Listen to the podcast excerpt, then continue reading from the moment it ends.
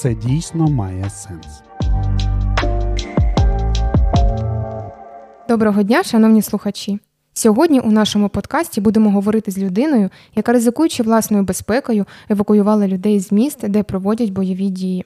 З вами я, ведуча Олександра Пилипенко, і наш гість Федір. Доброго дня, Федір. Доброго дня. Федір, розкажіть, як ви вирішили допомагати людям евакуюватись з небезпечних місць? Я служил в церкви «Добрая весть» в городе Славянск, и пришла война внезапно. Ну и наша церковь начала эвакуировать людей. Возили людей на Западную Украину, в Днепропетровск возили. Перед самой войной, перед Новым годом я приехал в Славянск, и началась война. А звідки ви приїхали? Я приехал из Мариуполя. В Мариуполе у меня родители остались на этот момент. Очень- Я очень переживал и остались в том районе, где самое сильно обстреливали восточный микрорайон. Потом пропала связь с ними совсем. Вдалося їх евакуювати? Да, родители в данный момент уже здесь со мной живут в Черновцах. Скажіть, от наскільки е, людям небезпечно було залишатись у тих містах, звідки ви евакуювали їх? І взагалі як ця процедура відбувалася? Э, Привозили с Луганской области э, людей с Рубежного, с Попасной. Привозил наш капеллан, э, решетник Александр. Он привозил в Славянск. В Славянске мы селили в церкви в нашей. Предоставляли им пищу, душ, покупаться, переночевать, все. А утром собирали авто- ав- по автобусам людей. В церкви, церковь закупила автобусы для этих целей, чтобы эвакуировать людей. И вывозили людей в Днепр, в другую церковь. С Днепра уже дальше ну, другие автобусы везли на Западную Украину, на границу увозили с Украиной, с, Укра- с Польшей, с Румынией.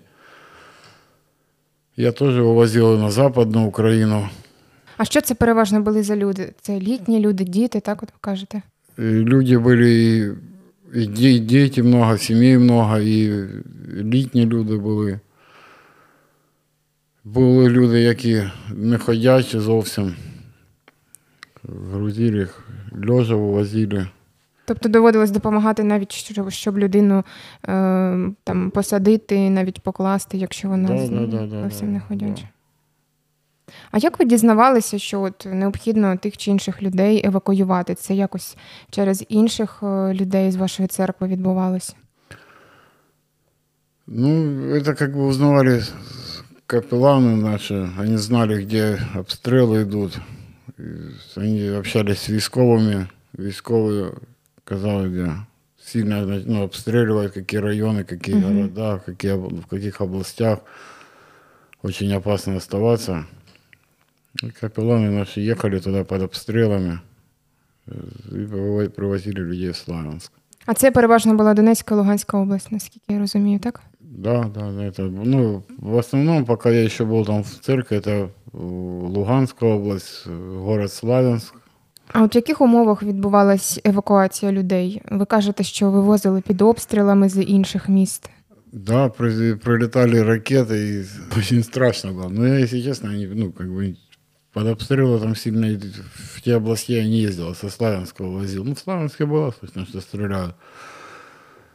Э, В, в- в этом, в Краматорске как раз я эвакуировал людей и ехали, хотел еще э, с ЖД вокзала забрать людей как раз на следующий день после того, когда прилетел на вокзал ракета вот эта.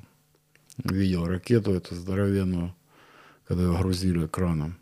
Я с Днепра ехал в Славянск назад, и только проехал Павлоград, на блокпост Павлоград прилетела ракета. Только выехал с Павлограда, и сразу и буквально две- Ого. через две минуты прилетела ракета на блокпост, который я пересек только.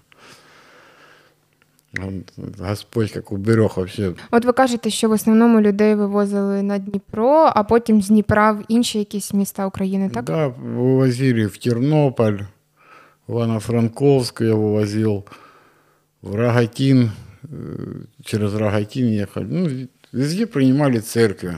Скажіть, а от люди, коли ви їх вивозили, які в них були емоції, чи дякували вони, як- який в них був стан психологічний? Некоторые даже пытались назад вернуться на следующий день. Ну, Ого. в- Да, в Днепр э, вывозили. И в Днепра, э, там в церкви, они жи- ну, ночевали, жилье, все, пищу, все предоставляли, одежда, все, ну, как бы, пожалуйста. И в церкви люди жили, пока на большой автобус насобираются люди, чтобы везти на Западную Украину. Некоторые, так я ездил каждый день, проезжал я в Днепр, некоторые пытались до меня в микроавтобус попасть, чтобы вернуться назад в Славянск. Я не знаю, что их так тянуло туда. Угу. Но мы их не забирали. Переубеждали и объясняли, что ну, лучше сейчас выехать, чем когда ракета может при- прилететь. и- Потому что когда она прилетит, или прилетит ли она вообще, об этом знает только Бог. Скажіть, ви, напевно, через себе вже багато історій людських пропустили. Що вам запам'яталося?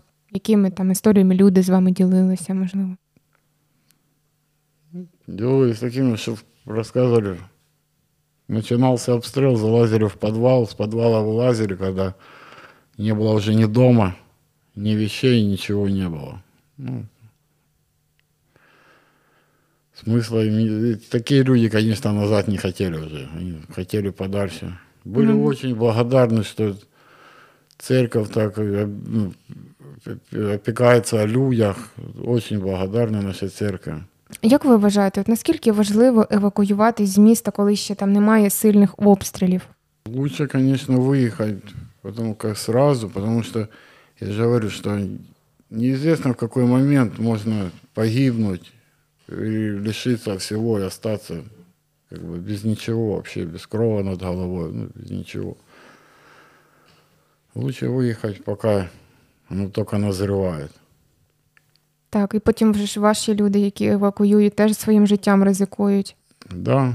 Краще вивезти людей, поки ще є безпечний маршрут, аніж потім під обстрілами це робити.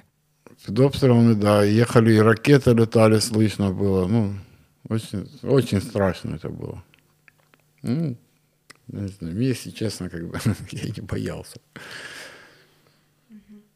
От ваші люди з церкви зараз, наскільки вони знаходяться в безпеці, все з ними добре. Некоторые выехали, некоторые за границей. А некоторые в Славянске до сих пор служат, гуманитарку раздают людям, до сих пор эвакуируют людей с оттуда. Эвакуировали Красный Лиман также, когда начались обстрелы там. Я связываюсь по телефону, с ними общаюсь. І ви тут теж намагаєтесь так людям допомагати якимось чином? Да, устроился на работу и попал в эту органи- организацию, это которая помогала из ну, церкви нашей эвакуировать американцы, фир- э, Организация Acted. И здесь пом- помогаю тоже гуманитарку увожу. Устроился на работе. Они э, арендуют машины у той фирмы, где я работаю. И я вожу тоже людям, вот возил с Константиновки, славянцы тоже живут здесь по в окраинам Черновцов, по селам, по поселкам. А от ви помітили, наскільки війна взагалі об'єднала людей? Наскільки людей доєдналося до цієї допомоги е, тим, хто цього потребує? Война вообще, честно сказать, настолько э, людей вместе свела, они, ну, правда, что братья и сестры, ну, каждый по- помогает ну, друг другу. Этого я как-то, если честно, раньше не замечал. Сейчас люди вообще объединились и они готовы на все, чтобы помочь, э, уберечь человека, который пострадал, чем-то поделиться с человеком, с этим. Ну, в беде не оставляют. Путин хочет войну таких людей выиграть. Не получится. Скажіть, а наостанок, що б ви хотіли побажати людям, українцям нашим, які зараз проти, протистоять цій- цій війні? Хотелось бы, чтобы они не боялись ничего, не боялись этого режима. Он все равно пойдет. Россия уже проиграла нам, ну, честно, проиграла, она уже все. Просто они вот это вот зашли и хотят просто уничтожить Украину и все. Просто раз- разрушить, убить. Та я вас розумію, так. Але з нашими людьми, які настільки об'єдналися, я думаю, що перемога Наші. буде за нами. Наши це українці. Народ такой, що в обіду не дасть нікого. Конечно. Дякую. Ну, в принципі, на цій гарній ноті, я думаю, можемо завершувати. Да, слава Богу, що він любить Україну, що сражається за нее. Дуже дякуємо і вам, Федір, що ви в такий нелегкий час допомагаєте людям. Будемо прощатися. До побачення, шановні слухачі. Підписуйтесь на нас, слухайте наші подкасти. До побачення. До побачення.